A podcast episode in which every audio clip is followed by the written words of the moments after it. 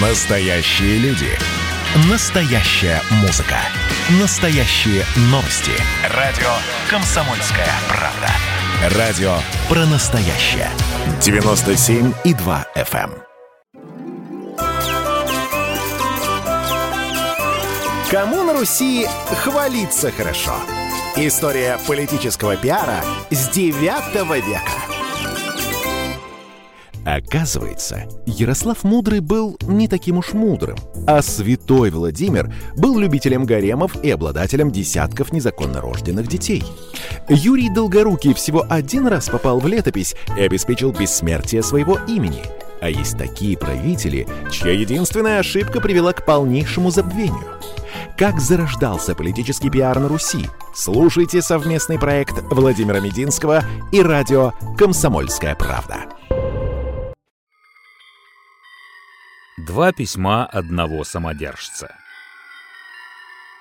Человек глубоко религиозный, Алексей Михайлович необычайно гордился перестроенным и украшенным при нем Савино-Сторожевским монастырем, который сделал своей загородной резиденцией. Там как-то произошел инцидент. Казначей выпил, подрался со стоявшими в монастыре стрельцами, побил их офицера и велел выбросить за ворота стрелецкое оружие и платье. Лихой такой оказался монах царь написал ему послание, озаглавленное так. «От царя великого князя Алексея Михайловича всея Руси, врагу Божию и богоненавистнику, и христопродавцу, и разорителю чудотворцева дому, и единомысленнику сатанину, врагу проклятому, ненадобному шпыню, во как, и злому пронырливому злодею казначею Миките». Здесь интересно даже не то, что великий государь обеспокоился пустяковым в сущности случаем, ну, задело человека. Любопытно, что могущественный царь, которому ничего не стоило стереть какого-то казначея в порошок, вероятно, перечитав обращение и довольно усмехнувшись, в самом письме меняет тон. Он пишет, что будет просить милости у чудотворца Савы, чтобы он оборонил его, царя, от казначейского злонравия. «Рассудит нас Бог с тобою, а прич того мне нечем от тебя оборониться». Это царю от монастырского казначея? Как же страшно было монаху, получившему яростное царское послание. Сперва страшно, а потом стыдно. Как странно о таких случаях было узнавать иностранцам, как приятно русским. Вот вам естественный гений пиара даже в мелочах. В 1660 году бежал за границу сын будущего главы посольского приказа, то есть министра иностранных дел, кадрового дипломата Афанасия Ордена Нащекина. Молодой человек подавал большие надежды, но иноземные учителя вскружили ему голову рассказами о Западной Европе. И сын подставил отца, нанеся удар по его карьере. Орден Нащекин просил отставки. Что же ответил царь? «Просишь ты, чтобы дать тебе отставку. С чего ты взял просить об этом? Думаю, что от безмерной печали. И что удивительного в том, что надурил твой сын? От малоумия так поступил. Человек он молодой, захотелось посмотреть на мир Божий и его дела. Как птица полетает туда-сюда и, налетавшись, прилетает в свое гнездо, так и сын припомнит свое гнездо и свою духовную привязанность, и скоро воротится. Но мог ли после такого царского разноса боярин Ардин Нащекин не положить жизнь за царя, коли потребуется? День царя Свита играет короля, говаривали французы. Верно, играет. Имидж государя делает его двор. Алексей Михайлович при своей простоте и неприхотливости сумел завести двор богатый, красивый и пышный, и еще добрый и хлебосольный. «Двор московского государя, — писал англичанин Карлейль, — так красив и держится в таком порядке, что между всеми христианскими монархами едва ли есть один, который бы превосходил в этом московский все сосредотачивается около двора. Подданные, ослепленные его блеском, приучаются тем более благоговеть пред царем и чистят его почти наравне с Богом. Вообще все иноземцы, посещавшие Москву, поражались величию двора тишайшего государя. Даже те, кто своими глазами видели Верса. Алексей Михайлович являлся народу не иначе, как самым торжественным образом. Его поведение было образцовым для образа царя-батюшки. Все знали, что царь чрезвычайно религиозен. В церкви Алексей Михайлович порой выстаивал по 5-6 часов, клал по тысяче земных поклонов, а то и по полторы тысячи. Обычно у царя на обедню уходило около двух часов. Эта религиозная физкультура производила необычайно сильное впечатление на всю Святую Русь. Вот он, народный заступник перед Богом. После нее в будни он занимался делами. Сохранились собственноручные записи царя, то, как он готовился к заседанию Боярской думы. Вопросы повестки дня разбиты на три группы. Те, по которым у царя нет своего мнения, и он оставляет их боярам, те, которые он уже обдумал, но пока требуют обсуждения, и те, по которым он принял решение и которые теперь надо только утвердить. Вообще сильной стороной его правления было постоянное делегирование полномочий. У Алексея Михайловича всегда были приближенные, которым он мог доверить тот или иной участок работы. По полудню дела оканчивались. Начинался царский обед. Подавалось до 70 блюд. Царь часто отсылал их с царского стола тем, кому хотел сделать приятное. Но в чревоугодии его было трудно обвинить. Алексей Михайлович держал все посты и питался буквально по-монашески – После обеда царь, как всякий русский человек того времени, должен был спать до вечерни. Этот сон входил как бы в чин благочестивой, честной жизни. После сна царь шел к вечерне, а после вечерни проводил время в своем семейном или дружеском кругу. Забавлялся игрой в шахматы или слушал кого-нибудь из дряхлых бывалых стариков – которых нарочно держали при дворце для царского утешения. Тот рассказывал царю о далеком Востоке, о Кизельбашской земле, другой о бедствиях, какие испытывать довелось ему от неверных в плену. Третий, свидетель давно минувших смут, описывал литовское разорение, повествует Костомаров. Это было для царя чем-то вроде телевизора или просмотра видеофильмов в кругу семьи. Под конец своего царствования Алексей Михайлович имел свой дворцовый театр и по вечерам любовался комедийными действиями с музыкой и танцами. Все это было ново. Он первый начал ослаблять строгость этикета, заведенного при московском дворе. Ездил к придворным в гости, входил в их домашние дела, приглашал их к себе на вечерние пирушки, где поил допья на вельмож и духовника, причем некий немчин в трубы трубил, и в органы играл. Тут что-то знакомое, правда? Ну, конечно, пир Петра Великого. Ведь Петр I был сыном Алексея Михайловича. Новизны. Таким образом, Алексей Михайлович прочно держался православной старины и притом совершенно не чурался иноземных новшеств. Среди его собственных детских игрушек были конь немецкой работы и детские латы, сделанные для царевича немецким мастером. В отрочестве его одевали в немецкое платье. Своим детям он дал в учителя западнорусского ученого-монаха, который учил царевичей латинскому и польскому языкам. Царь ездил в немецкой карете, брал с собой жену на охоту, водил ее и детей на иноземную комедийную потеху. Все это было ново, и все это были признаки обновления, грядущего и неизбежного. Но западная новизна хлынет на Русь при Петре, а в эпоху Алексея Михайловича все это выглядело лишь как доказательство гибкости русского мира и ничуть не портило избранного им имиджа. «Царь едет в немецкой карете? Батюшке царю охота почудить». 30 лет из 47. Алексей Михайлович вел себя так, будто не был всего лишь вторым представителем новой династии. Этот русский монарх тоже мог про себя сказать, как один французский король «Государство — это я». Он настолько естественно ощущал себя на троне московских государей, что ни у кого и мысли не могло родиться о том, что в принципе могло быть как-то иначе. И что бы ни творилось в стране, народ знал — в Москве есть царь. Алексей Михайлович был важнейшим стабилизатором русской жизни 17-го столетия. Он оставался ориентиром, который не позволял стране ни при каких обстоятельствах свалиться в пучину новой кровавой смуты. Тишайший. Это был трейдмарк. Лучше слезами, усердием и смирением перед Богом промысел чинить, чем силой и славой, писал он одному из своих воевод. Но не будем тешить себя иллюзиями. Своих целей русский самодержец добивался жестко, не оставляя шансов. Вот, скажем, воссоединение Украины с Россией. В разное время и в разных местах это воссоединение восхвалялось, проклиналось, героизировалось и демонизировалось, в любом случае всегда оценивалось эмоционально. Тогда, в 17 столетии, оно было произведено Москвой как будто через силу. Вроде как и не очень хотелось, и боязно было. Алексей Михайлович взял причитающиеся России ее историческую часть из своей царской милости. Мог и не брать. Подымается из русской земли свой царь, и не будет в мире силы, которая бы не покорилась ему.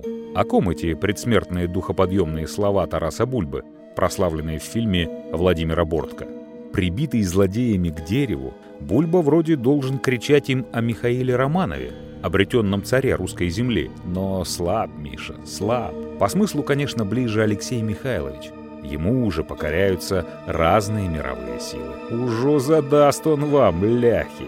Хотя нет, не разбирался казак Тарас Бульба в таких тонкостях. Просто в свой смертный час искал и черпал старый казак силу в грядущем величии русской земли. А Гоголь, я думаю, под русским царем имел в виду всю династию Романовых и современного ему Николая I в том числе. Повесть не привязана к конкретному историческому периоду. Там есть реалии и 16 и начала 17 столетия, и даже 15 -го. Гоголь так сделал сознательно.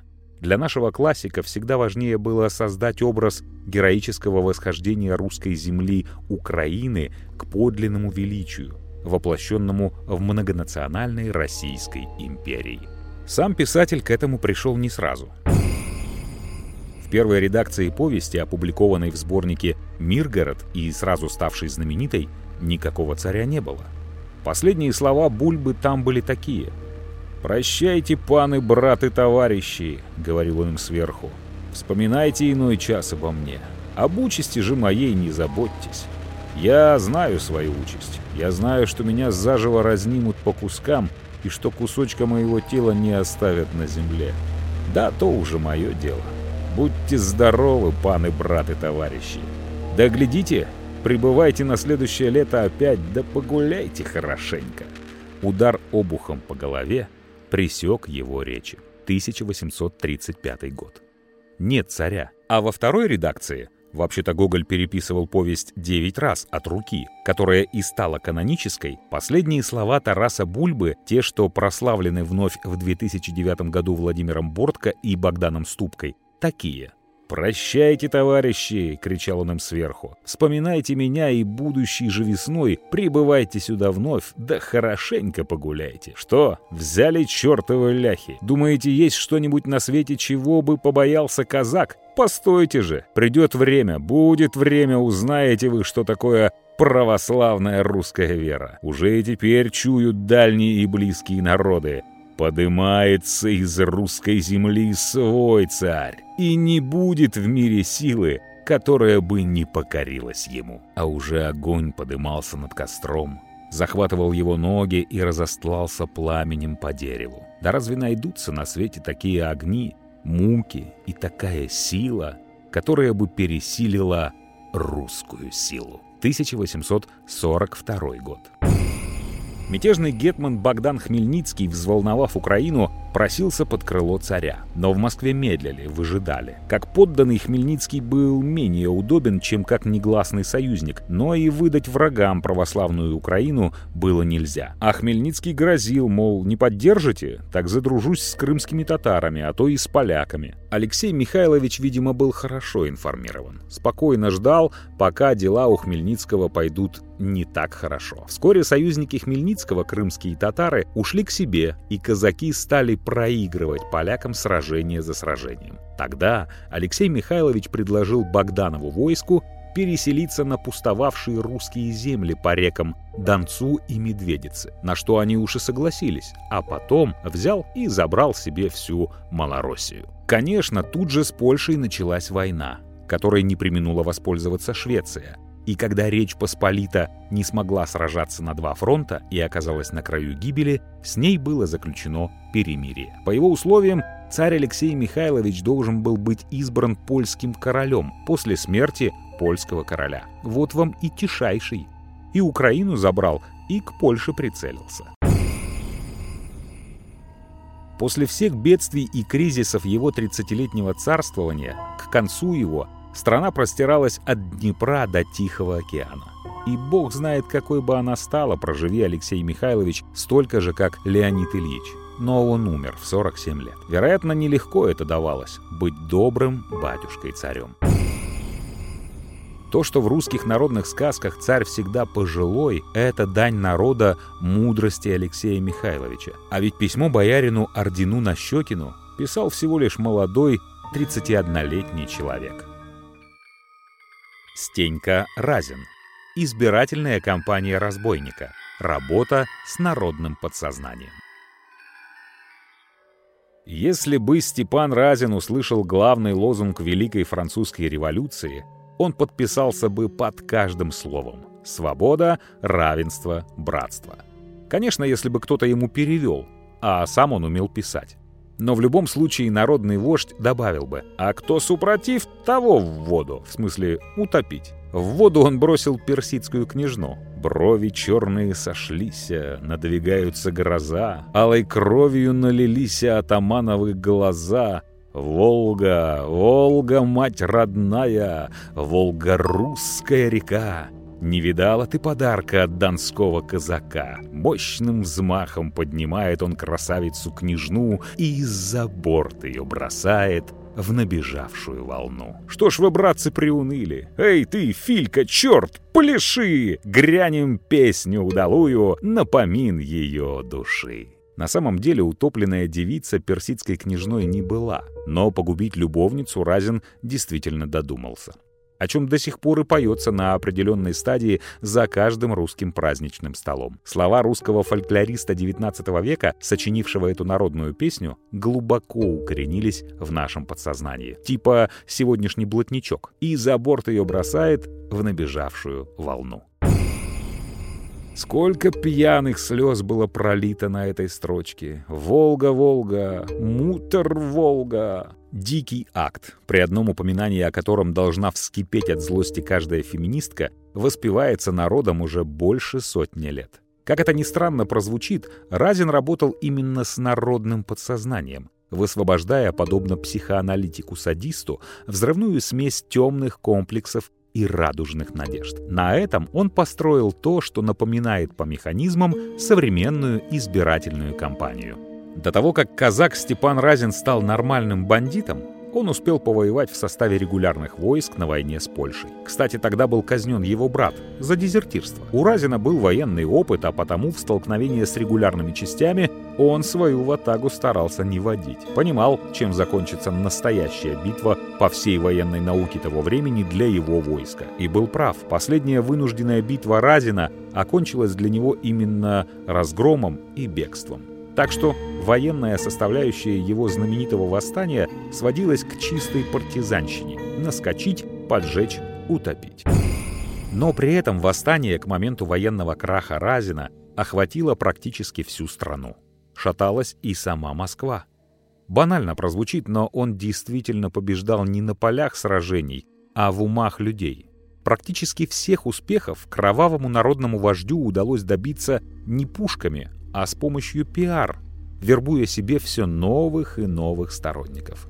Старые погибали, пропадали, убегали, или он их сам бросал. Но его движение все время пополнялось и расширялось. Программы и методы этой странной избирательной кампании были перманентны, как мировая революция Троцкого. Кстати, целью кампании была также самая традиционная – прийти к власти. Разин. Лозунги, программные цели, ценностные ориентиры. В таком расплывчатом по своей идеологии, бесструктурном, стихийном и эклектичном общественном явлении, как народное восстание, бывает трудно отделить лозунг от его воплощения. Только что брошен призыв «Пустим красного петуха», а уже пылает дворянская усадьба. Или припаркованные у обочины иномарки. При этом в восстании Разина ценностные ориентиры объединявшие восставших, были очерчены достаточно четко. Свобода. Вам всем воля. Идите себе куда хотите. Силою не стану принуждать быть у себя. А кто хочет идти со мной, будет вольный казак. Я пришел бить бояр да богатых господ, а с бедными и простыми готов, как брат, всем поделиться. Такова была его программа. И так говорил он пленным стрельцам после самого первого своего дела. Тогда, в 1667 году, он с ватагой из двух тысяч человек разгромил на Волге весенний хлебный караван, суда казенные, патриаршие, купеческие. Начальника охранявших их стрельцов изрубили, еще четырех приказчиков повесили, остальным он сказал «Я пришел дать вам волю». Тоже он говорил, захватив яек, «Даю всем волю и вас не насилую. Хотите, за мной идите в казаки. Не хотите, ступайте себе в Астрахань». Некоторые стрельцы по наивности восприняли это буквально и действительно отправились в путь. За ними была послана погоня с приказом Стеньки рубить их и бросать в воду. «Я пришел дать вам волю». Так назывался роман Шукшина, который должен был стать фильмом. Поживи еще Василий Макарыч, и снял бы он свой фильм про Разина. Так что и Шукшин попал под обаяние Стенькиной декларации о воле. А уж простой народ, да в 17 веке, когда утверждалось крепостное право, только о той воле и мечтал. И верил Стеньке абсолютно. Нет, какова программа? Какой пропагандистский запал у простых вроде бы слов. «Я пришел дать вам волю». Равенство. В народной песне, не стилизованной как с княжной, а настоящей, про него пелось «Не хаживал в казацкий круг», не думал думушки со старыми казаками, а стал думать крепкую думушку с голытьбой. Старые казаки не по возрасту, а по положению. Их статус был признан властями. Голытьба — это воровские казаки, беглые холопы, скатившиеся из центральных областей к Дону. Разин всегда подчеркивал, что сам он ничем не лучше самого распоследнего своего казака. Из похода на Каспий он вернулся с богатой добычей и щедро делился награбленным добром со всеми пребывавшими в его лагерь. При этом жил, как и все, в земляной избе, показывая, что ни на одних словах проповедует равенство. Неравенство же, как известно, закреплялось в бумагах. Взяв город, Стенька, не терпевший письменного слова, громил приказную палату и жег на площади все документы. В Астрахани он пообещал, вот так же сожгу все дела наверху у государя. Учинить так, чтобы всяк всякому был равен. Это из его прелестных писем. Не в том смысле прелестных, что милых и привлекательных, а в том, что соблазняющих. Идея, между прочим, по-прежнему привлекающая многих. Загляните в интернет. Какое яркое пиар-определение. Прелестное письмо. Совсем как в гениальном «Властелине колец». Маниакальный урод Голлум, иссохшийся от страсти к тому самому кольцу всевластия, тянет свои тоненькие волосатые ручонки к колечку на шее хоббита, а губы шепчут «Моя, моя прелесть».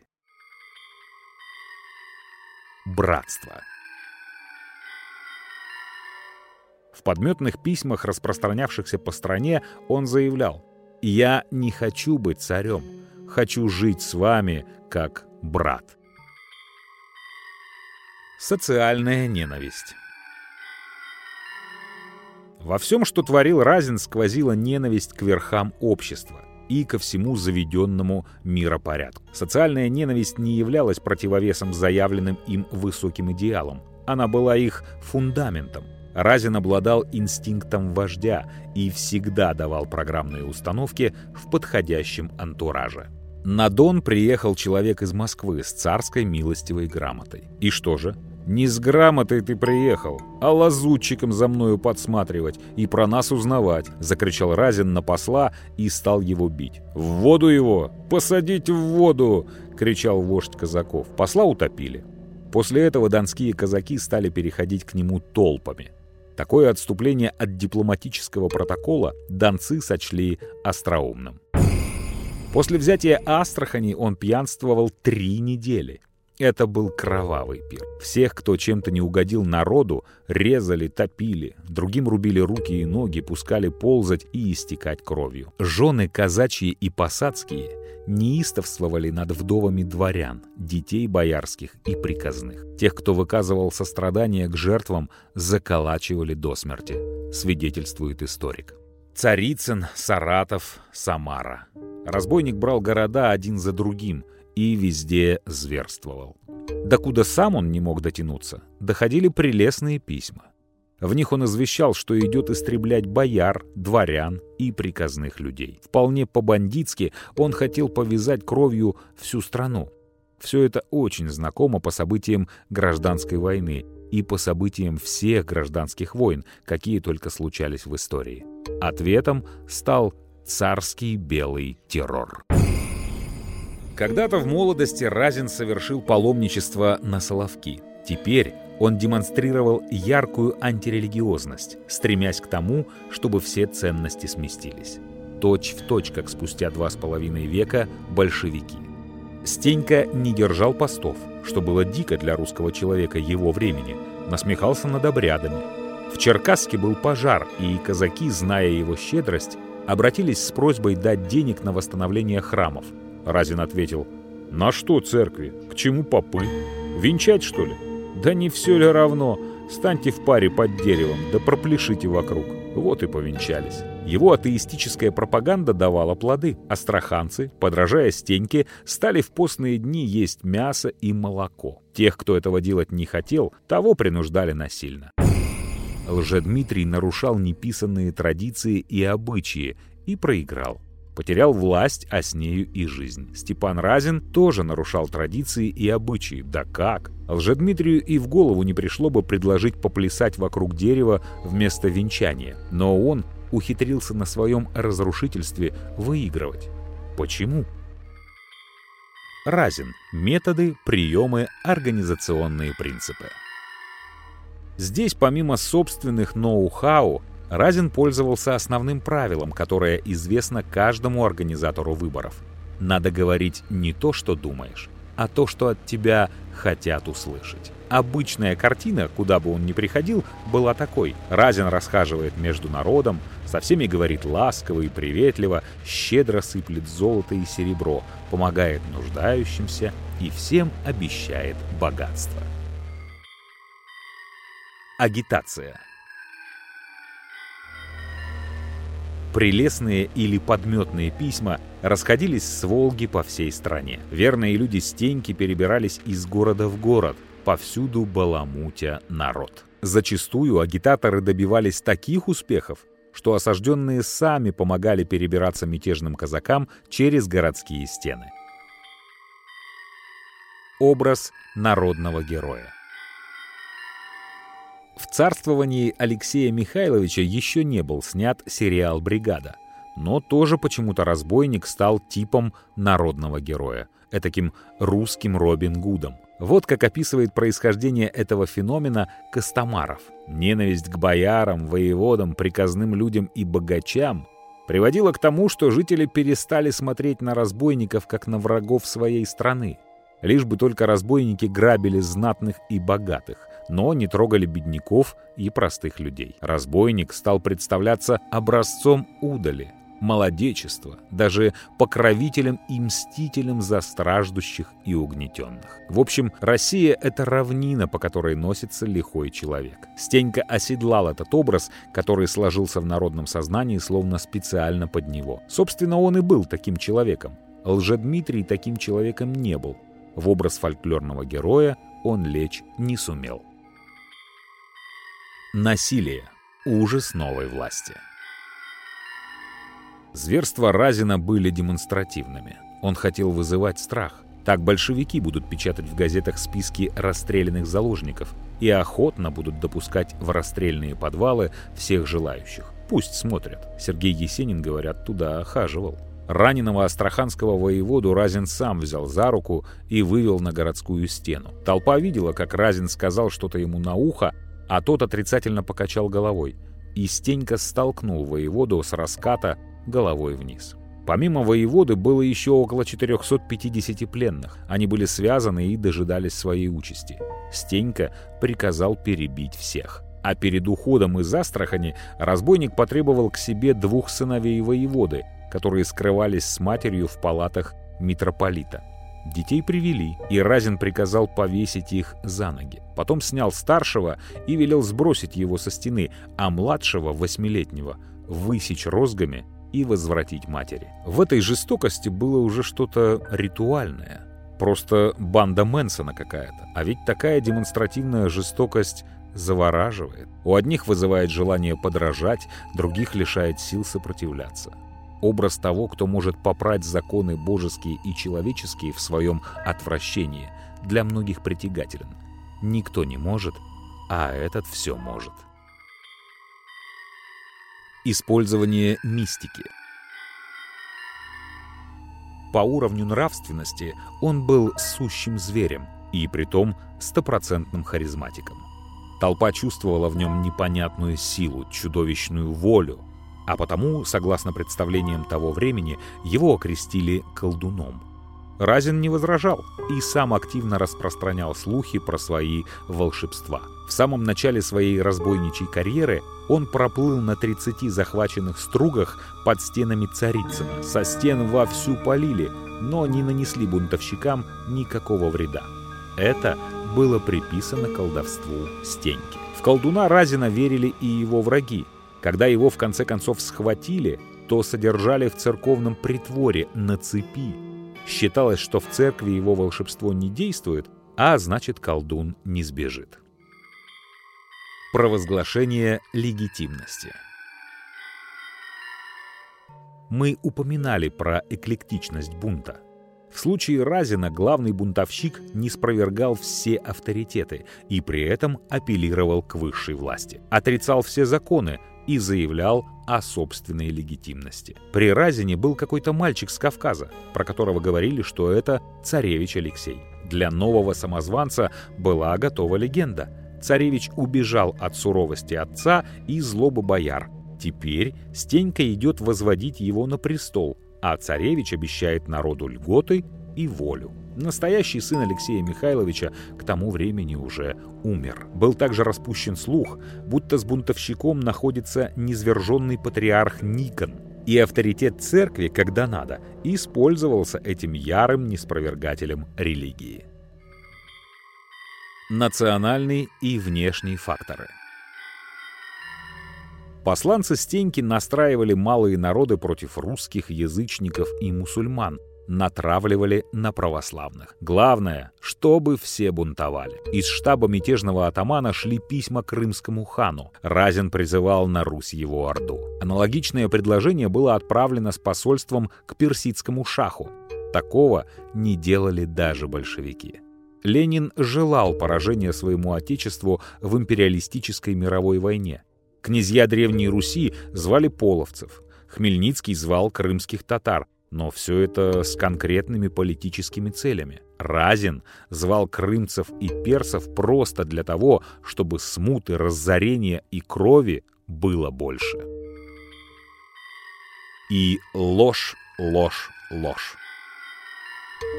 Все время, как записной политикан, Стенька лгал. В самом начале восстания он с тремя товарищами подошел к одному городку и попросился пустить их Богу помолиться.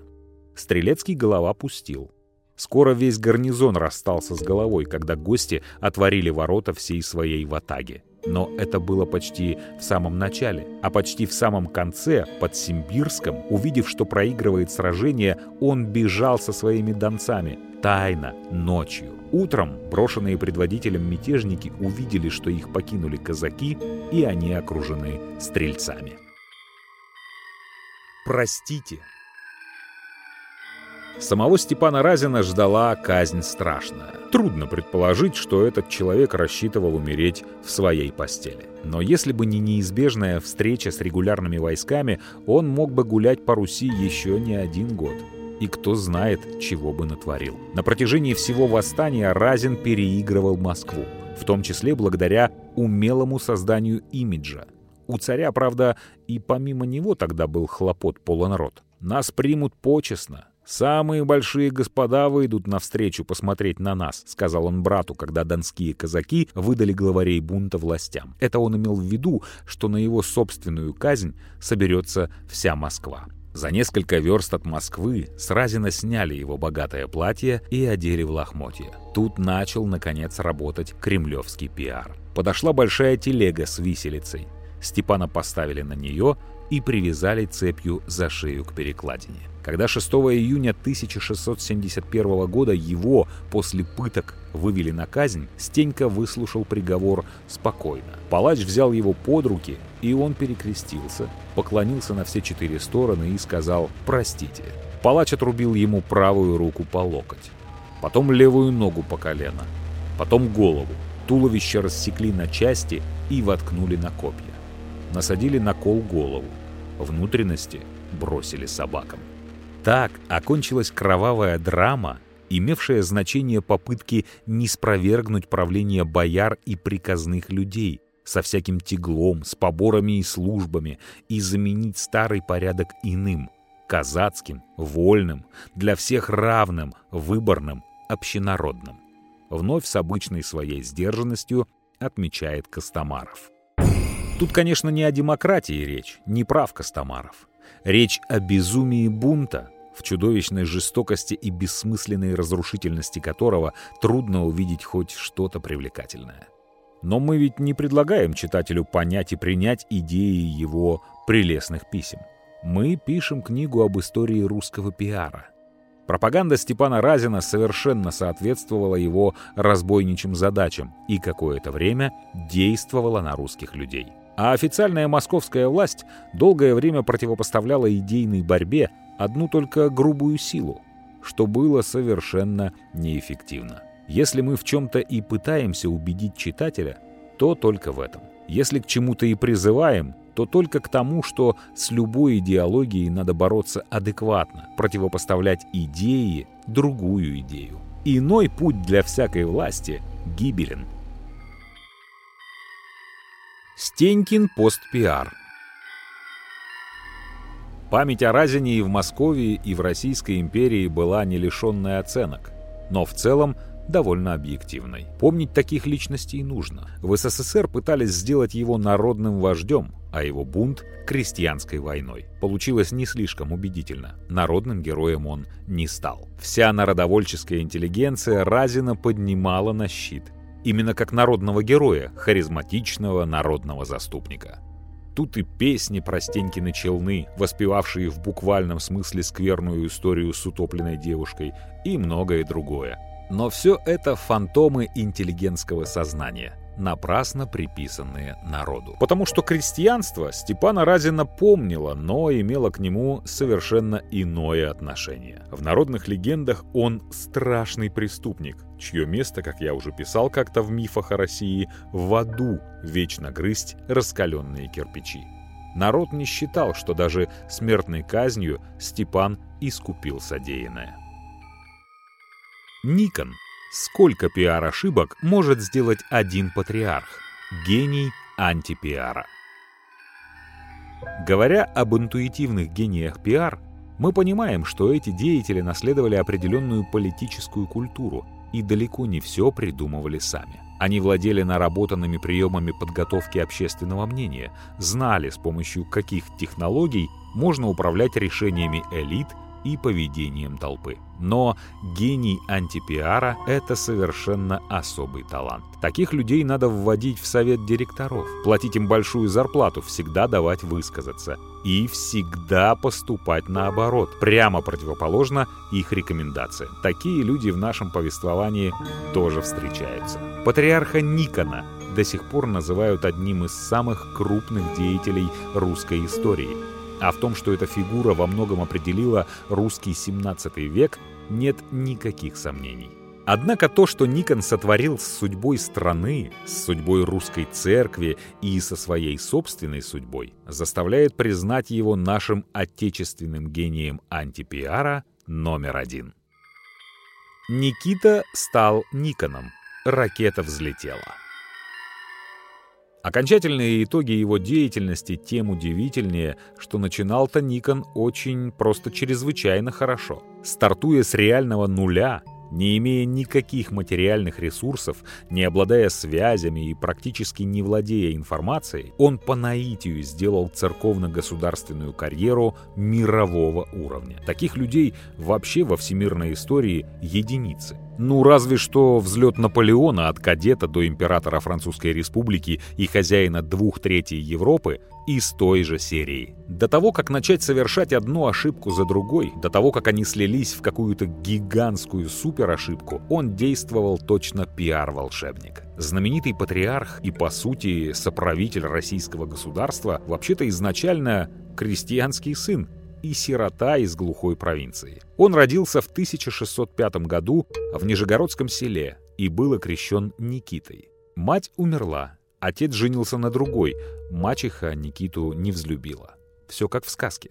Русской сказкой с обязательным счастливым концом и была его жизнь до поры до времени. Пока же отец бил мачеху, а та отмщала мужнины побои на пасынке. Раз, когда голодный Никита хотел забраться в погреб, мачеха его подтолкнула. Он упал и едва не погиб. Об этом Никон, никогда не забывавший нанесенные ему обиды, рассказывал позже сам. В его житии эта история имеет вариант. Мачеха, увидев, что он забрался в печку, заложила ее дровами и хотела поджечь. Спасла бабушка. Ужас какой-то. Но и эта малоприятная семейная история сработала на имидж Божьего избранника. Современникам было очевидно, что это Господь не попустил погибели мальчика. Стало быть, имел на него виды. С его же слов ходила такая легенда. Начав обучаться грамоте, отправился Никита с монастырскими служками гулять и зашел к какому-то татарину, славившемуся по околотку тем, что искусно гадал и предсказывал будущее. Гадатель спросил, «Какого ты роду?» «Я простолюдин», — отвечал Никита. «Ты будешь великим государем над царством российским», — сказал ему татарин. Что за татарин, почему татарин, неважно. Скажете, глупо патриарху всея Руси ссылаться на авторитет какого-то околоточного гадателя, да еще и мусульманина, скорее всего. А вы патриархами не были, чтобы заключать о таких вещах. На простых людей в 17 веке такие истории, переходящие из уст в уста, производили впечатление. А слова «великий государь» можно понимать по-разному. Но вот злая мачеха умерла. Умер и отец. Никита остался сам себе хозяином и женился. Грамотный, он пристрастился к книгам и церковным богослужениям. Вскоре Никита был посвящен в сельские приходские священники. Ему было 20 лет. Об обстоятельствах его возвышения мы можем судить только потому, что рассказывал он сам. Его жизнь и карьера, опять же, до поры до времени, никого особенно не интересовала. Так мы узнаем, что поп Никита перешел в Москву по просьбе московских купцов, узнавших о его начитанности. Каких купцов? Какой такой особой начитанности? Неважно. Главное, что в Москве. Он имел от жены троих детей, но все они умерли во младенчестве. Смерть детей принял он за небесные указания, повелевающее ему отрешиться от мира. Никита уговорил жену постричься в московском Алексеевском монастыре. Клад оставил денег на содержание, а сам ушел на Белое море и постригся в ските под именем Никон. Ему было 30 лет. Русский север всегда имел для церкви особое значение. Пребывание там воспринималось как служение, как подвиг веры. 12 монахов жили в отдельных избах, раскинутых по острову, и только в субботу вечером сходились в церковь. Царь ежегодно давал им жалование хлебом и деньгами, а рыбаки снабжали братью рыбой в виде подаяния. Но житие было трудно. На острове Никон быстро рассорился со всеми.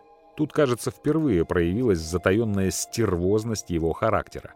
И ушел в пустынь, находившуюся на островах Кожеозера. Он не любил жить с братьей, предпочитал уединение и поселился на особом острове, где занимался рыбной ловлей. Тем не менее, а может как раз благодаря этому никому не успел насолить, когда умер игумен, братья пригласила Никона занять его пост. И он снова отправился в Москву, чтобы явиться с поклоном к молодому царю Алексею Михайловичу, как в те времена было принято у настоятелей монастырей. Ему было уже 40 лет. Душевный друг царя Алексей Михайлович был Леонидом Ильичем XVII века, добродушным и простым в общении. Он любил заводить новых друзей, и ему очень нравилось, когда человек откликался на его доброту. А тут при его дворе появился довольно молодой, но опытный церковный специалист с прекрасно подвешенным языком, человек, знающий и Москву, и далекую провинцию. С отцветом святости, которым одаряли дальние северные погосты и монастыри. Это было любопытно для набожного царя. Нет, недаром Никон уезжал из Белокаменной на Белое море. Так в крупных компаниях отправляют перспективного будущего руководителя в региональный филиал, чтобы понюхал пороху. Так кремлевского чиновника делают губернатором, зная, что он может вернуться на большую должность. У Никона сама жизнь сложилась так, или он сам ее сложил, чтобы предоставить ему один единственный, но уникальный шанс. О чем они там с царем при первой встрече разговаривали, неизвестно. Но известно, что молодому государю до такой степени понравился кожеозерский игумен, что он тотчас же велел ему остаться в Москве.